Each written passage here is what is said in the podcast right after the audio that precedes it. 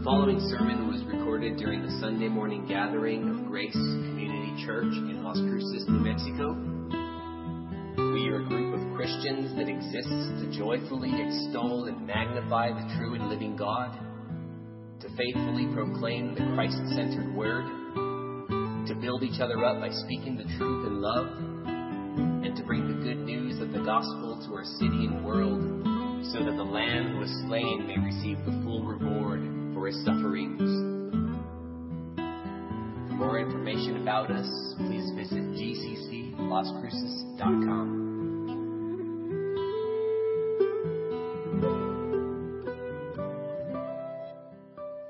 Well, friends, if you'll grab your Bibles this morning and turn to 2 Timothy chapter 4. We're going to be looking at verses 1 through 8 this morning, and we're ever closing in on the close of this series in 2 Timothy. Friends, I invite you to hear the words of our living God from Paul's second letter to Timothy, chapter 4, starting in verse 1 and reading through verse 8. I charge you, in the presence of God and of Christ Jesus, who is to judge the living and the dead, and by his appearing in his kingdom, preach the word. Be ready in season and out of season. Reprove, rebuke, and exhort with complete patience and teaching. For the time is coming when people will not endure sound teaching, but having itching ears, they will accumulate for themselves teachers to suit their own passions, and will turn away from listening to the truth and wander off into myths. As for you, always be sober minded, endure suffering, do the work of an evangelist, fulfill your ministry. For I am already being poured out as a drink offering, and the time of my departure has come. I have fought the good fight, I have finished the race, I have kept the faith. Henceforth there is laid up for me the crown of righteousness which the Lord, the righteous judge, will award me on that day, and not only to me, but also to all who have loved his appearing. This is the word of the Lord. Thanks be to God. Well, we enter into chapter 4 this morning. Paul has been sitting in a Roman prison, and his death is ever present. It's weighing on him at this point. We know that it's there. Throughout this letter, we've seen as he reminds this fellow brother, this son, his beloved son in Christ, of the important things that are on his mind. Paul is not focused on his own comforts. We don't hear him talk about the variety of challenges that he is currently in. He doesn't mention whether he has had food or water.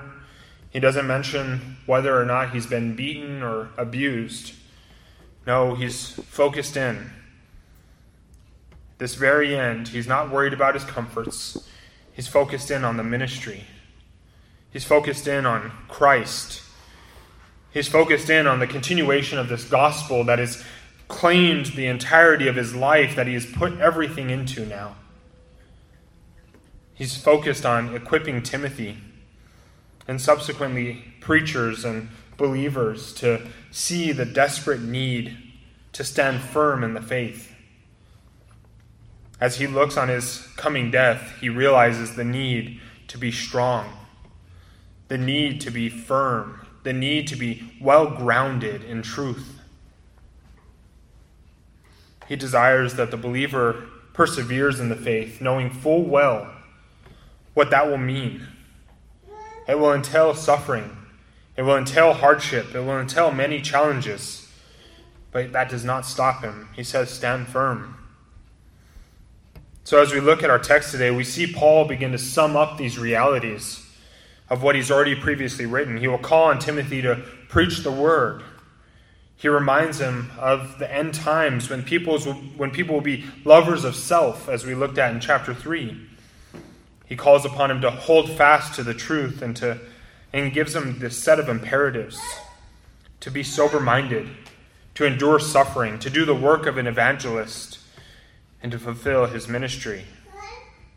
And finally, as Paul closes out our text for today, he looks forward. He spent time focusing on Timothy, upon the past as it shapes Paul's teaching to him, and now he looks forward to this glorious hope that he has in Christ Jesus. knowing that he will soon see the Lord himself, and he will be joined with him forever in eternal glory and righteousness. So, as we look at our text, I've broken it down into four points for us to help navigate through. In verses 1 and 2, the charge for preaching the word. In verses 3 and 4, the cause for preaching the word. In verse 5, the condition for preaching the word. And finally, in verses 6 and 8, 6 through 8, the confidence for preaching the word. So let us start off in verse 1 and 2 with the charge for preaching the word. I charge you, in the presence of God and of Christ Jesus, who is to judge the living and the dead, and by his appearing in his kingdom, preach the word. Be ready in season and out of season. Reprove, rebuke, and exhort with complete patience and teaching.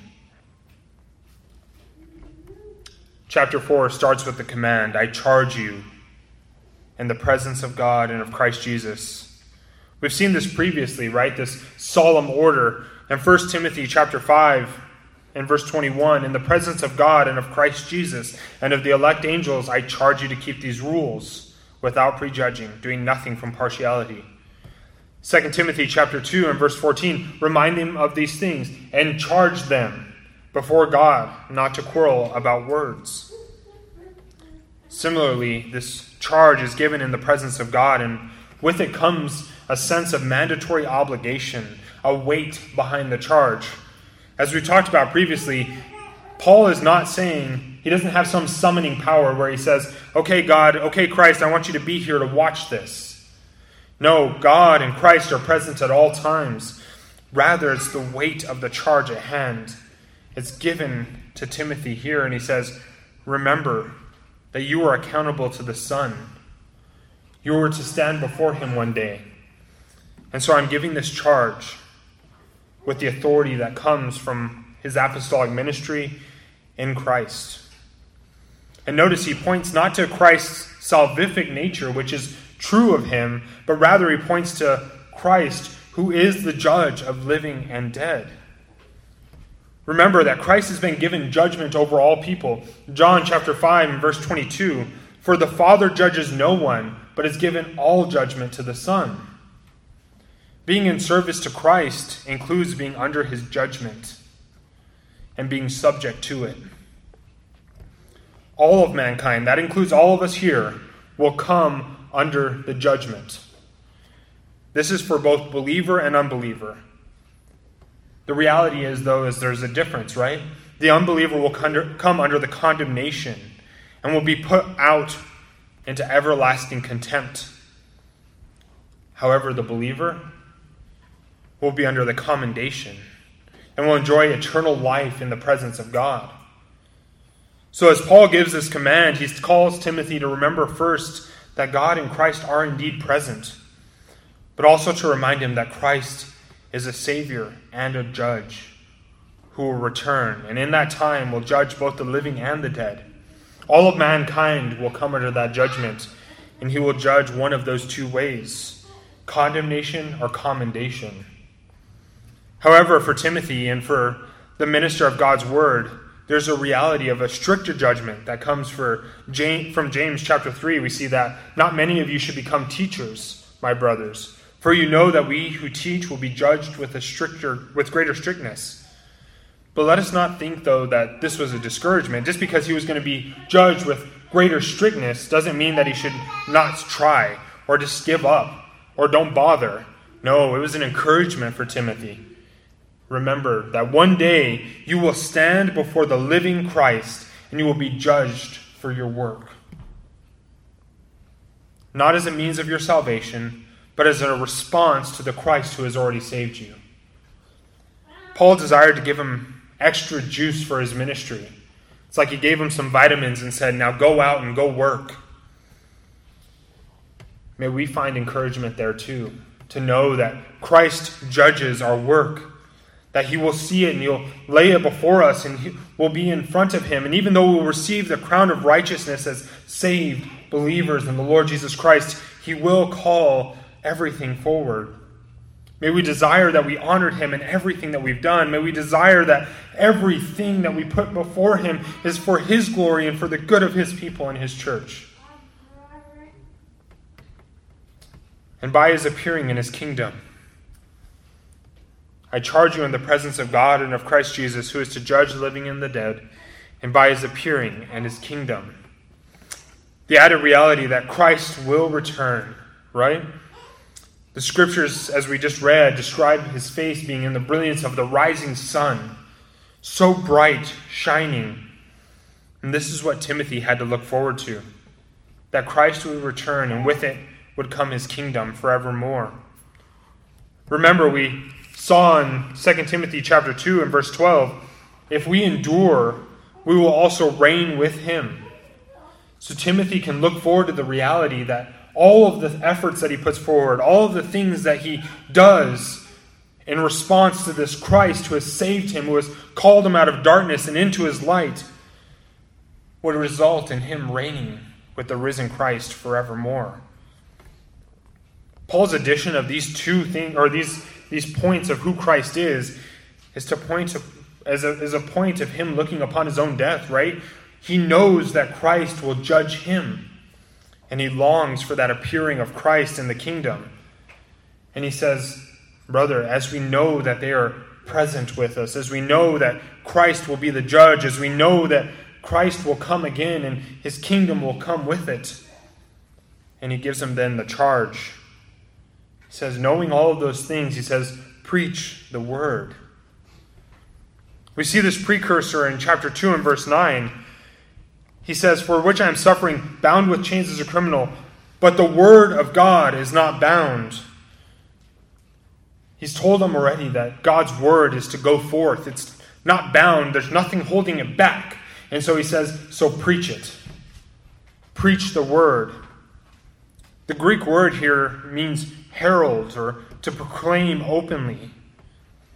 As you know, in New Testament times, the herald would come into the streets of the cities and make announcements of special events or declarations or changes of law in the government.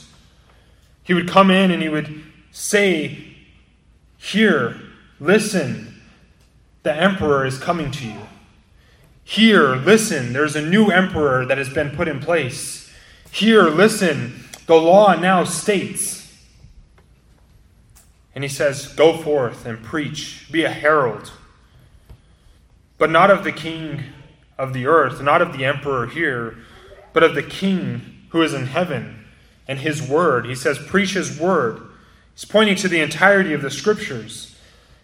As we saw in chapter 3 and verse 16, all scripture is breathed out by God. And so Paul says, Timothy, be a herald of these entireties, these whole scriptures. Open them up to the people and bring them the truth of God's word. Don't preach yourself, don't preach the world, but preach the word. Focus there. This is what every biblical preacher is to do is to focus in on the word. This is what we are called to is the word. This is what we live by, the word. If we're not doing that, then we aren't meant to be here. Friends, if you listen to any other sermons out there and they are not preaching the word, don't listen to them. The call is clear, and this applies to every biblical preacher throughout history from Paul, all the way down, Preach the word. And he says, Be ready in season and out of season. Be ready. It's prepared, right? Saying, Be prepared. The scriptures use this word in other ways to talk about something coming upon suddenly. We see it in reference to angels appearing suddenly. And it's a sense of being ready at any time because at any moment, you might be called to be ready. You need to be ready to run or be ready to listen or be ready to speak. It's a sense of suddenness, this active watch. It's like always be prepared, like the Scouts motto, right? Always prepared. That's the goal. The minister of God's word is to be ready actively, willing to serve Christ at any time and in any place and in any way. However, this isn't just applicable to the minister of Christ. This isn't just applicable to the preacher. Rather, 1 Peter chapter 3 expands this. He says, But in your hearts honor Christ as the Lord, as holy, always being prepared to make a defense to anyone who asks for the reason for the hope that is in you, yet do it with gentleness and respect. Paul calls on Timothy to be ready in season and out of season, but this applies to all of us. We are called to be ready in season and out of season, whether it's convenient or whether it's not convenient, whether it's suitable or not suitable, whether it's in the pulpit or out of the pulpit, all of the time. You're called upon to be ready. And how is he to do this? How is he to be ready? What does he need for equipment to be ready in season and out of season? God's Word. He said, Preach God's Word. To be able to preach it, you need to know it. And so then he says, By studying it, by knowing it, you can be ready in season and out of season. Study God's Word. I was just listening to someone talking, or actually Steve Lawson talking about uh, Martin Luther. And on his way from Wittenberg to Worms, where he was going for his supposed debate, which really was just a heresy trial in the making, on his way, he preached in cities throughout. Every stop along the way, people were calling him and saying, Here, the pulpit's open, come and preach. We desire to hear you. Talk about being ready in season and out of season. And that's what we are called to do as Christians to be ready at all times to give an account, to be able to speak to the truths of God's Word. Notice, though, that Paul's call to preach the word, to be ready in season and out of season, he gives another reason. And he says, reprove, rebuke, and exhort with complete patience and teaching. Reproving and rebuking are so closely tied. Reprove, in the Greek word sometimes translated as convict or refute, brings a sense of pointing out error. This fly's killing me today. Is pointing out error or falsehoods. Reprove means to point out errors or falsehoods, to bring someone under the conviction of guilt. It's to say, you are erring, you are wrong. But then to rebuke is to charge or admonish them. It brings them to a sense of repentance. So it's saying you are wrong, not just saying you are wrong, but saying there's a reason that you need to be right. Because you are in a place of guilt. You are in a place that you need to be repentant and then he goes to exhort. Carries the sense of encouraging or summoning or entreating. Having reproved and rebuked, then there is this call to exhort, to walk alongside the individual, to point them in the way of salvation. First, First Thessalonians chapter 2 and verse 11 and 12, we see, For you know how, like a father with his children, we exhorted each one of you and encouraged you to encouraged you and charged you to walk in the manner worthy of God who calls you into his kingdom and glory. So we see a sense where the preacher and the elder is called to care for the flock. But then it extends. 1 Thessalonians chapter 15 and verse, or sorry, chapter 5 and verse 14. And we incur, we urge you, brother, admonish or exhort the idle, encourage the faint-hearted, help the weak, be patient with them all. We are all called to be ready in season and out of season, to exhort, to reprove, to rebuke, to exhort. And he says, with complete patience and teaching. Patience, long suffering, right? Steadfastness, endurance in teaching, the instruction, the doctrine. And he says, we can't simply rebuke and reprove and exhort. We must do so with patience and teaching. We must desire that all come to a knowledge of Christ. What a difficult task we have at hand. So many times, I know for myself, and I'm sure for you, you call people to repentance and faith. You see something and you say, Man, you're going against the living God, the God who is filled with all truth. And then we get frustrated, right?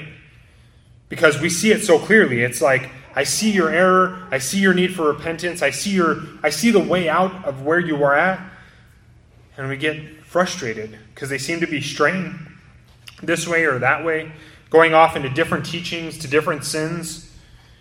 And so we're really good at reproving and rebuking. We might even be good at exhorting. But man, we are really bad when it comes with patience and teaching. We can just desire to throw up our hands and say, Your problem.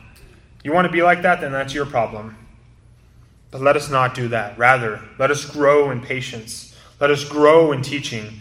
Let us grow that we have complete patience in teaching because that is what we have been called to do. And how do you do that? Through Christ.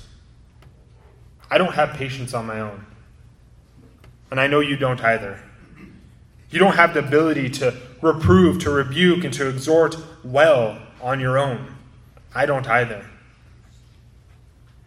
We do this in Christ. We do this through the study of His Word. We do this through seeing the example laid forth in the Scriptures as Paul, as James, as Peter do all of these things, as the Gospels do all of these things, as Christ Himself did these things. He called on people to repent of their sins, to turn in faith towards Him, and He did it with complete patience and teaching. Let us do these things as well. So, friends, we've seen our first point this morning the charge for preaching the word. Paul makes it very clear to Timothy that he is to preach this word, right?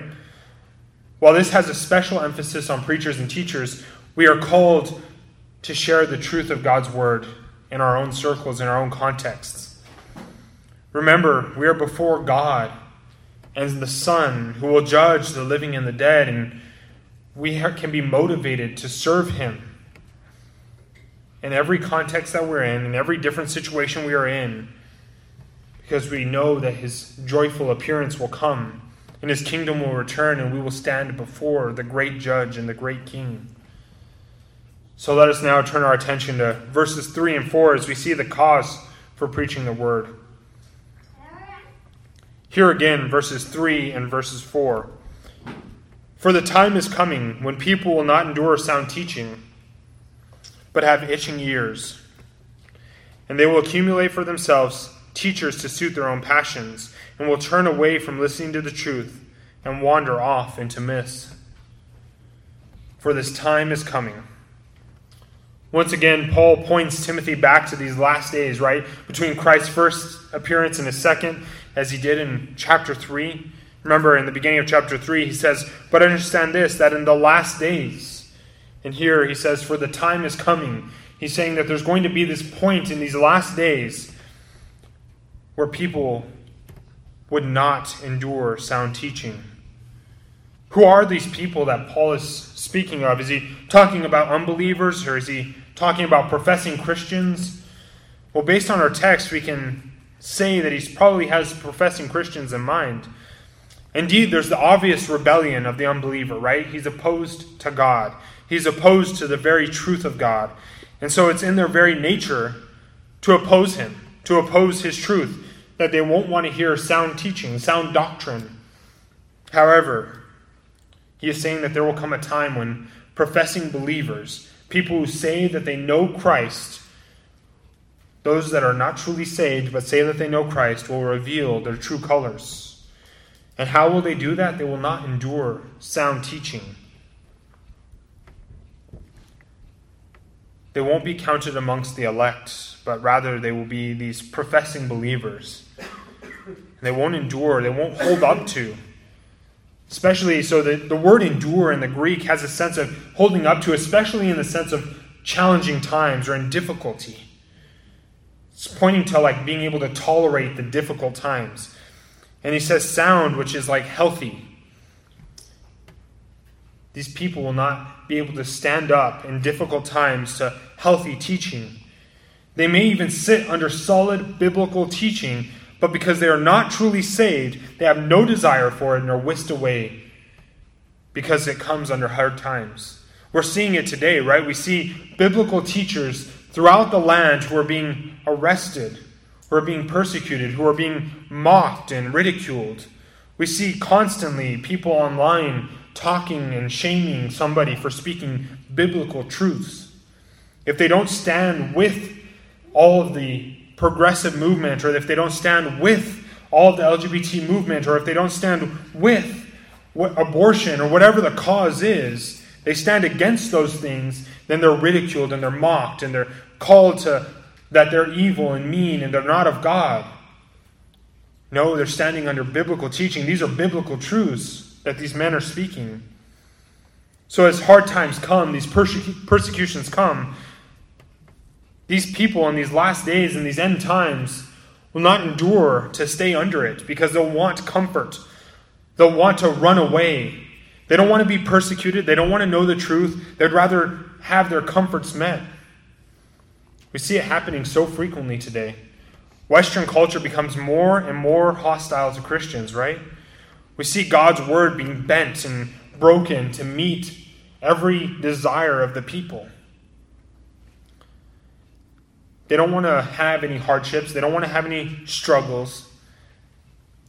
They don't want to hear the truth, they just want to be comforted. And notice what Paul says. He says, by having itching ears. Instead of sound teaching, instead of the biblical gospel, instead of holding up God's word as the authority and the truth of everything, they will have itching ears. Translated in some as having their ears be tickled. Points to this desire to be comforted, not to be convicted. They want their ears to be tickled or to be itched as to relieve a scratch, right? They want them to, to this, they have this itching and they just needed to be relieved. And how do they do that? False teaching, false doctrines. They will accumulate for themselves teachers to suit their own passions. These false believers will gather together false teachers that meet their needs.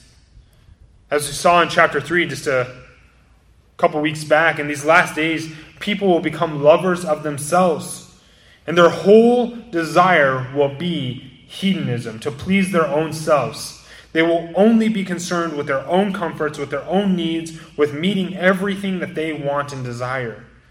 Doesn't necessarily mean that they're going to just stop calling themselves Christians. That's the sad part. If that's what you want, to stop calling yourself a Christian, walk away. No, they're going to continue to call themselves Christians and they taint and distort God's word to meet their desires rather than sit under the biblical truth.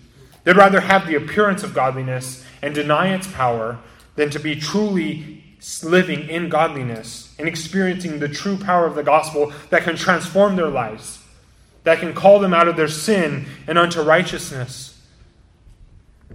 They will not stand with God's word, but they will pick it out like a buffet. They'll say, I don't really want that because that looks too hard, but I will take the cake over there because that looks real nice and sweet and easy. They'll find those that preach what allows them to continue living and avoiding living in their sins and avoid being offensive. This is the problem with so many of the false teachers today a fear of conviction, a fear of truth. They don't want to go up there and say, You have sinned, turn. They don't want to say, You are under the wrath of God if you have not believed in the Lord Jesus Christ. You cannot continue to live this way and call yourself a Christian. You must go one way or the other. You're either on the narrow path or on the wide path. You're either going through the narrow door or not. You have one way or the other, and that's it. It's the blight of progressive churches. This is the blight of what's hurting and trying to attack the true church today.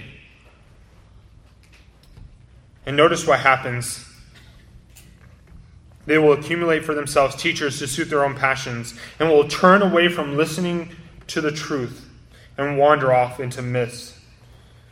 The results, right?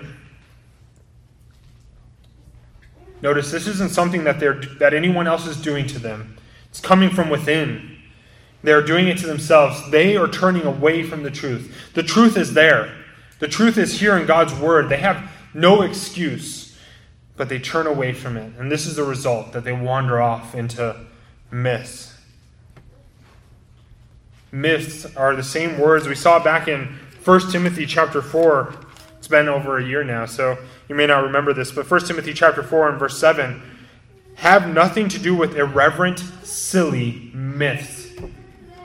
Old wives' tales, fables, getting caught up in these false teachings, these just silly things, right? These things that don't actually save. We see them all the time coming out of televangelists today. If you just do this, then God can save you. If you just give enough money, then you'll get more back. They get caught up in these false teaching, these myths, and these fables. Come as you are and stay as you are. You just have to be at church every Sunday and everything will be fine. Go to confession. Share your sins with the priest and you can be forgiven. Pay your fee and your indulgences will be met. Purgatory is an option and you can get there too. These are all false teachings, these are all myths that don't exist anywhere because they're not biblical. This is what people in these last days will desire. They won't endure sound teaching. They'll have itching ears. They'll gather together for themselves those that suit their needs, suit their passions, and they'll flee from the truth and into myth. Now, friends, we've seen the charge for preaching the word. Once again, Paul is clear, right? Preach the word. Now we've seen the cause for preaching the word. There's a fact that there, in the last days there will be people who will not endure truth, and therefore, all the more, true believers must hold firmly onto it. You must grasp that truth and hold to it. Point others to the truth. Point them away from false teaching, false teaching and false doctrine. As more and more people flee to find those that will scratch their ears, that will give them license to do their own sins, feed into their self love for their own conceit, we must stand firm, calling them to hear God's word. We must reprove and rebuke and exhort with complete patience and teaching. Let us turn now our attention to our third point for this morning the condition for preaching the word. And here again, verse 5 As for you, always be sober minded, endure suffering, do the work of an evangelist, fulfill your ministry. I just love it as Paul continues to do these contrasting statements. He says, unlike these false teachers, unlike those that are caught up in their own self love, unlike those that are caught up searching after endless myths and silly lies, unlike those who are unable to endure sound teaching, he says, As for you, don't be like those people. Don't be like those false teachers and those false churches and those false doctrines. He says, Always be sober minded. What does that mean? What does sober minded mean? Being temperate, having self restraint and self control, being of sound mind and level headed Paul calls on Timothy to be in this state of constant sobriety of thought and of action. As a faithful preacher of God's word, he is to be of sound mind and not wavering or wandering off into myths. He is to be the one that desires to please God rather than to please man. Remember Galatians chapter 1 For am I now seeking the approval of man or of God? Or am I trying to please man? If I were still to please man, I would not be a servant of Christ. So the implication there is that to be a servant of Christ means that you please God. You don't please man. He is to keep his mind straight, to remember what he is to proclaim. 2 Corinthians chapter 4 For what we proclaim is not ourselves, but Jesus Christ as Lord, with ourselves as your servants for Jesus' sake. He is to keep a straight mind, to keep focused as we talked about in the beginning, right? Paul in his last days is focused in. He's dialed in. And what is he focused on? He's focused on Christ, on continuing this ministry, on making sure that the word of truth continues to abound. And he says, You focus in, you be sober minded, you keep to your task. It's exactly what we talked about earlier when he said, No soldier gets entangled with civilian pursuits. Remember, the athlete is not crowned unless he competes according to the rules. The farmer, the hardworking farmer, he says, ought to have the first share of his crops.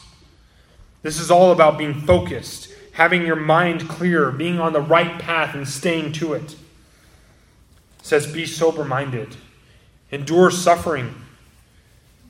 Translates quite literally to suffering from evil. It's the same word that we saw in chapter 2 and verse 9, for which I am suffering, bound as a criminal enduring evil, even though he had done nothing wrong, right? And he says, But the word of God is not bound. MacArthur, in his commentary, says about this specifically endure suffering. And he says, There is no such thing as a faithful ministry that, that is not costly. There is no such thing as a faithful ministry that is not costly. A painless ministry is a shallow and fruitless one. Friends, if you were to be faithful believers in the Lord Jesus Christ, you must endure suffering. He says, Do the work of an evangelist. What is this work of an evangelist? It's the sharing of the good news, it's the sharing of the gospel, being a herald of the gospel. This is the call upon every believer. If you're a believer here this morning, you are called to be an evangelist. Well, there are some that have been called specifically to the ministry of evangelism, street preachers, and going out into, we see like our brother Ryan Denton, going out into public arenas to preach and evangelize. We know that all callers, all, all believers are called to be evangelists in this Great Commission. So do the work of an evangelist. It's not that Paul was calling Timothy to a special ministry outside of the ministry he was already in. He, Paul, Paul realized Timothy had a ministry in Ephesus. He had a people. He was an elder and a pastor and a preacher. He was called to shepherd this flock, to care for this people. But he said, Be an evangelist, do this work. Timothy was to preach truth, he was to call people to the saving knowledge of the gospel. And he closes out, he says, Fulfill your ministry, bring to completion, give full effort towards the preaching and the teaching that you have been called to do. Paul desired that Timothy could join him in saying what we'll see in these final verses that he has finished the race, that he has kept the faith, knowing that he could one day then stand with him before the risen Christ, worshiping him forever. And so, with that, we turn our attention to see those final verses as we look at our final point, the confidence for preaching the word, we see that Paul has great confidence as he approaches his death because he knows what will come. Friends, here again, the final verses here, verses 6 through 8. For I am already being poured out as a drink offering, and the time of my departure has come. I have fought the good fight, I have finished the race, I have kept the faith. Henceforth there is laid up for me the crown of righteousness, which the Lord, the righteous judge, will award to me on that day, not only to me, but also to all who have loved his appearing. For I am already being poured out as a drink offering. I'm going to turn back to Numbers 15 real quick. Hearken some Old Testament references being poured out as a drink offering. We see Paul speak of this earlier in Philippians chapter 2. He says, Even if I am to be poured out as a drink offering upon the sacrificial offering of your faith, I am glad and rejoice with you all. But he pulls this from Numbers 15, talking about these different offerings. And the final one in verse 10, he says, And you shall offer for the drink offering half of a hin of wine as a food offering, a pleasing aroma to the Lord. He's, this is at the very end of all of these different offerings that are supposed to be there. And so he comes to this end and he says, I am to be a drink offering. He's supposed to be poured out. It's possible that Paul was speaking to his own form of execution. He knew that he would not be crucified, for Roman citizens could not be crucified. But he knew it would probably be likely that he would be beheaded, that his blood would literally be poured out upon the altar, that it would really be this drink offering being poured out before the Lord, this pleasing aroma to God as a martyr for Him. And he says, And the time of my departure has come. He uses the same word here that specifies kind of an era or a period. It's not a specific time, but there's this era. He knows that he's in the midst of his departure now. He's looking ahead and he says, This, this is weight is over me. I know that the end is near. There's going to be a final point, but right now, this time of my departure has come. I'm at the closing doors. I'm about to walk through it. Notice the reality of the word departure has several meanings, and William Barclay lays out four of those in light of Paul's coming death, and I just want to share these because I thought they were so beautiful. First, it is the word for unyoking an animal from the shafts of the cart or the plow. death to Paul was rest from his toil. He would be glad to lay the burden down. Secondly, it is a word for loosening bonds or fetters. Death for Paul was a liberation and a release. He was to exchange the confines of a Roman prison for the glorious liberty of the courts of heaven. Third, it is the word for loosening the ropes of a tent. For Paul, it was time to strike camp again. Many a journey he had made across the roads of Asia Minor and Europe. Now he was setting out on his last and his greatest journey he was taking the road that led to God. And fourth, it was the word for loosening or mooring, the mooring of ropes for a ship. Many a time Paul had sailed the Mediterranean and had felt the ship leave the harbor for the deep waters. Now he is to launch out into the greatest deep of all. He is to set sail to uh, setting sail to cross the waters of death and arrive at the heaven of eternity. So thankfully, Paul, as he looks upon his departure, his coming death, he could do so with hope in the Savior who would welcome him into his kingdom. Notice how he finishes out here. He says, I have fought the good fight, I have finished the race, I have kept the faith. Paul now points towards this end truth. His end is approaching. He said it. He said, My departure has come. And he says, I have fought the good fight. I'm going to read this to you real quick. It's from Bryan Chapell. I don't know if you guys have ever heard of Bryan Chapell. He's big in the preaching ministry and teaching. And he wrote this talking about Paul and just kind of an Im- imagination that he had of Paul sitting in a Roman, Roman prison looking on his departure. And he says, I have fought the good fight. Hear these words from Bryan Chapell. I'm not usually one to read a lot of illustrations or a lot of quotes, but this one I just thought was so beautiful. I once imaginatively pictured the Apostle Paul at the end of his career, dressed in armor, as he described in Ephesians 6. Here is how I saw him. He has worn his war belt so, that, so long that it is sweated through, and through the salt stained, and through and salt stained and comfortable like an old horse's bridle. And it holds everything perfectly in place. The belt of truth, God's truth, has girded him tight for years so that it has permeated his life and reigns within. He is armed with the clear eyes of a clean conscience. He can face anything. His tor- torso is sheathed with a battle tarnished breastplate. It is crisscrossed with great lateral grooves from slicing sword blows, indented from enemy artillery. The breastplate of righteousness has preserved his vitals intact. His holy life has rendered his heart impervious to the spiritual assaults of Satan. His gnarled legs are comfortable in his studded war boots. He has stood his ground on several continents. The boots are the gospel of peace, the peace with God that comes through faith in him and the resultant peace of God, the sense of well being and wholesome or wholeness, shalom. He stands in peace, and being rooted in peace, he cannot be moved.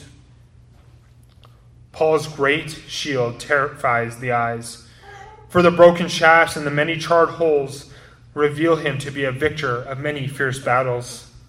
The shield of faith, held up as he has repeatedly believed God's word, has caught and extinguished every fiery dart of doubt and sensuality and materialism. None have touched him. On his old gray head, he wears a helmet that has seen better days. Great dents mar its symmetry, reminders of the furtive blows dealt him by the enemy.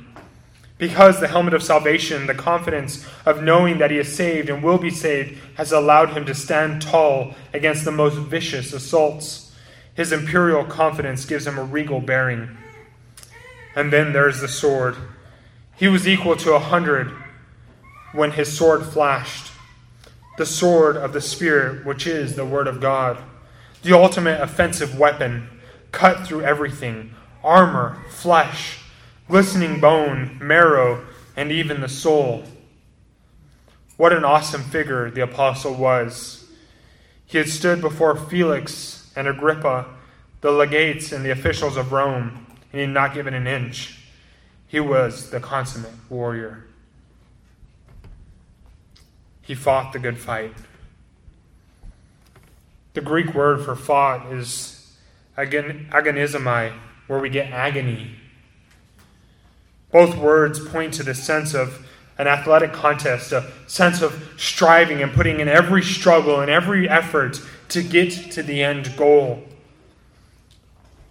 We see it used in 1 Timothy in 1 Corinthians and in Luke. 1 Timothy says, Fight the good fight of faith. 1 Corinthians, he says, Every athlete exercises self control in all things. Exercises being striving, agonizing over. Luke 13, strive or agonize to enter through the narrow door. So, what we gain is that Paul is saying he has strived towards the goal. He's put in every effort, both spiritually and physically, to get to this point. And notice what he says he's fought the good fight. He hasn't fought a frivolous one, he hasn't fought a fight that is unworthy of his time. He's fought the good fight. He's put to death his own flesh, sin, and Satan. And he's fought for Christ and for truth and for righteousness. He has fought for what is in line with Christ Jesus and has followed after Christ's interests and instead his instead of his own desires. Friends, fight the good fight. Strive to battle against your own flesh, your own sin. Pursue righteousness, pursue Christ, always facing the new and ever changing battles. That one day you will stand at the end and you can look back and say, I have fought the good fight. And he says, I have finished the race. He has come to the end. Race, meaning a metaphor for this course of life. We see it used in two other places in the New Testament. Speaking of John the Baptist in Acts 13, and as John was finishing his course, he said, What am I what do you suppose that I am? I am not he. No, but behold, after me one is coming, the sandals of whose feet I am not worthy to untie. Paul again uses this speaking to the Ephesian elders in Acts chapter 20. But I do not account my life of any value nor precious to myself, if only I may finish my course and the ministry that I received from the Lord Jesus to testify the gospel of grace of God. And he finishes, he says, I have kept the faith, the cores of the Christian belief Paul has charged Timothy throughout. He says, Guard this deposit entrusted to you as I have. And Paul now can look back and he can say, Boy, have I. I have fought the fight. I have finished the race and I have kept the faith. And henceforth, there is laid up for me a crown of righteousness. In the future, as he looks out on his coming death, he can say, There is a crown laid up for me. He knows that he's done it all. He's put every effort in.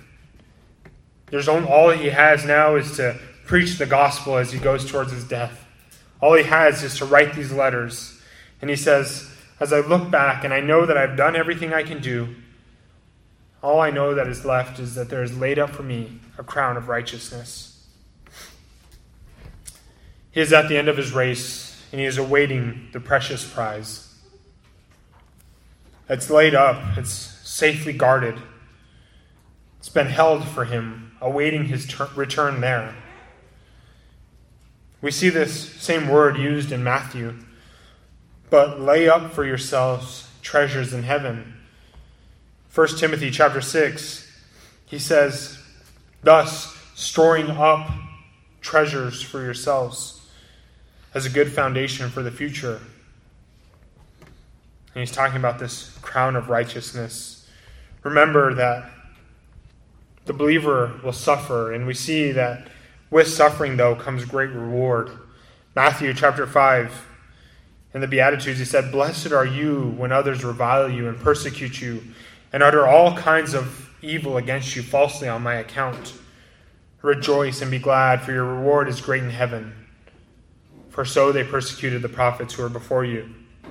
Matthew chapter 16 For the Son of Man is going to come with the angels and the glory of the Father, and then he will repay each person according to what he has done. And what is Paul looking forward to? He says a crown, a mark of royalty, an exalted rank, a wreath or a garland, right, that is given to a victor. The metaphor being this eternal blessedness which will be given as a prize to the genuine servant of God and Christ. The reward of righteousness being eternally justified and accepted to God. We see this crown in other places in Scripture using slightly different words. James talks about. He says, Blessed is the man who remains steadfast under trial, for when he has stood the test, he will receive the crown of life. 1 Peter chapter 5, and when the chief shepherd appears, you will receive the unfading crown of glory. And notice, and I'm sorry, this, this scripture, I, I was crying last night reading through this again. Which the Lord, the righteous judge, will award me on that day. The crown of righteousness will be given to Paul by the very one who is righteous. The Lord, the good and perfect and righteous judge. Christ will stand as judge, looking upon Paul who had nothing to stand on his own, who has only done any good works because of the work that has been done in him, who literally, for every reason, deserves to be sent out away from Christ, as we all do, having nothing to stand on. And Christ, the righteous judge, will bestow upon him a crown of righteousness. It is only because Christ has declared him to be righteous, that he can then be given a righteous crown. The blessings do not end. Every time you read the scriptures, you think of the saving work of Christ and you think to yourself, what more can I ask for? What I deserve is to be in your contempt. What I deserve is to be sent out into utter darkness. What I deserve is to be sent away as far away from you as feasibly possible. But you've saved me. You've called me out of darkness and you called me into your marvelous light. But he doesn't stop there. He crowns you in righteousness. He allows you to rule with him forever. He gives you authority where you don't deserve it. And this is the award that he will receive on that day, he says. The day when he stands before the Lord Jesus, having been made righteous in him. And we have that to look forward to as well. Notice what he says, and not only to me, but also to all who have loved his appearing. The crown of righteousness is not just for Paul, it's not just for Timothy, but for all of us. If you're a believer in the Lord Jesus Christ, you can look forward to this crown yourself. All who have loved his appearing points directly to the believer and says, Those that have put their faith in Christ and have desired for his return will one day stand before him and receive their own crown of righteousness. So the text begs the question Do you love his appearing? If so, then look forward to your crown. It is stored up in heaven. It's being guarded and well kept to be given to you on that day. And so, friends, as we come to a close for today, just like to refresh our minds a little here. We have seen the charge for preaching the word, as Paul calls on Timothy to preach the word, to be ready in season and out of season, to reprove, to rebuke, and to exhort with complete patience and teaching. We have seen the cause of preaching the word. As we see the reality that false teaching, and we know to be the fact, is gaining more and more traction. People will be lovers of self, and therefore will store up for themselves those that tickle their ears comfort them in their sin rather than calling them to repentance and faith. We have seen the condition for preaching the word, as Paul calls upon Timothy to be sober minded, to endure suffering, to do the work of an evangelist, and to fulfill his ministry. This call is applicable to all believers, though. May we all be sober minded. May we all be level headed. May we endure suffering as a good soldier for Christ. May we do what we have been called to do and share the gospel of Christ, and in turn fulfill our ministry in whatever context the Lord has placed us. And finally, we have seen the confidence for preaching the word, as Paul draws our minds to the coming prize that he would receive and that all true believers would receive. And so, as we close, I would like to read these words for you again from verses 7 and 8 an encouragement that we might join in Paul one day saying these same things. I have fought the good fight, I have finished the race, I have kept the faith. Henceforth there is laid up for me a crown of righteousness, which the Lord, the righteous judge, will award to me on that day, and not only to me, but also to all who have loved his appearing. What a beautiful reality we have to look forward to. If we are indeed in Christ and have loved his appearing, May we strive to fight the good fight. May we finish our race. May we keep the faith, knowing that this righteous crown has been stored up and it will be bestowed upon our heads by the righteous judge, the one who has made us righteous to stand before him, the Lord Jesus. And let us pray.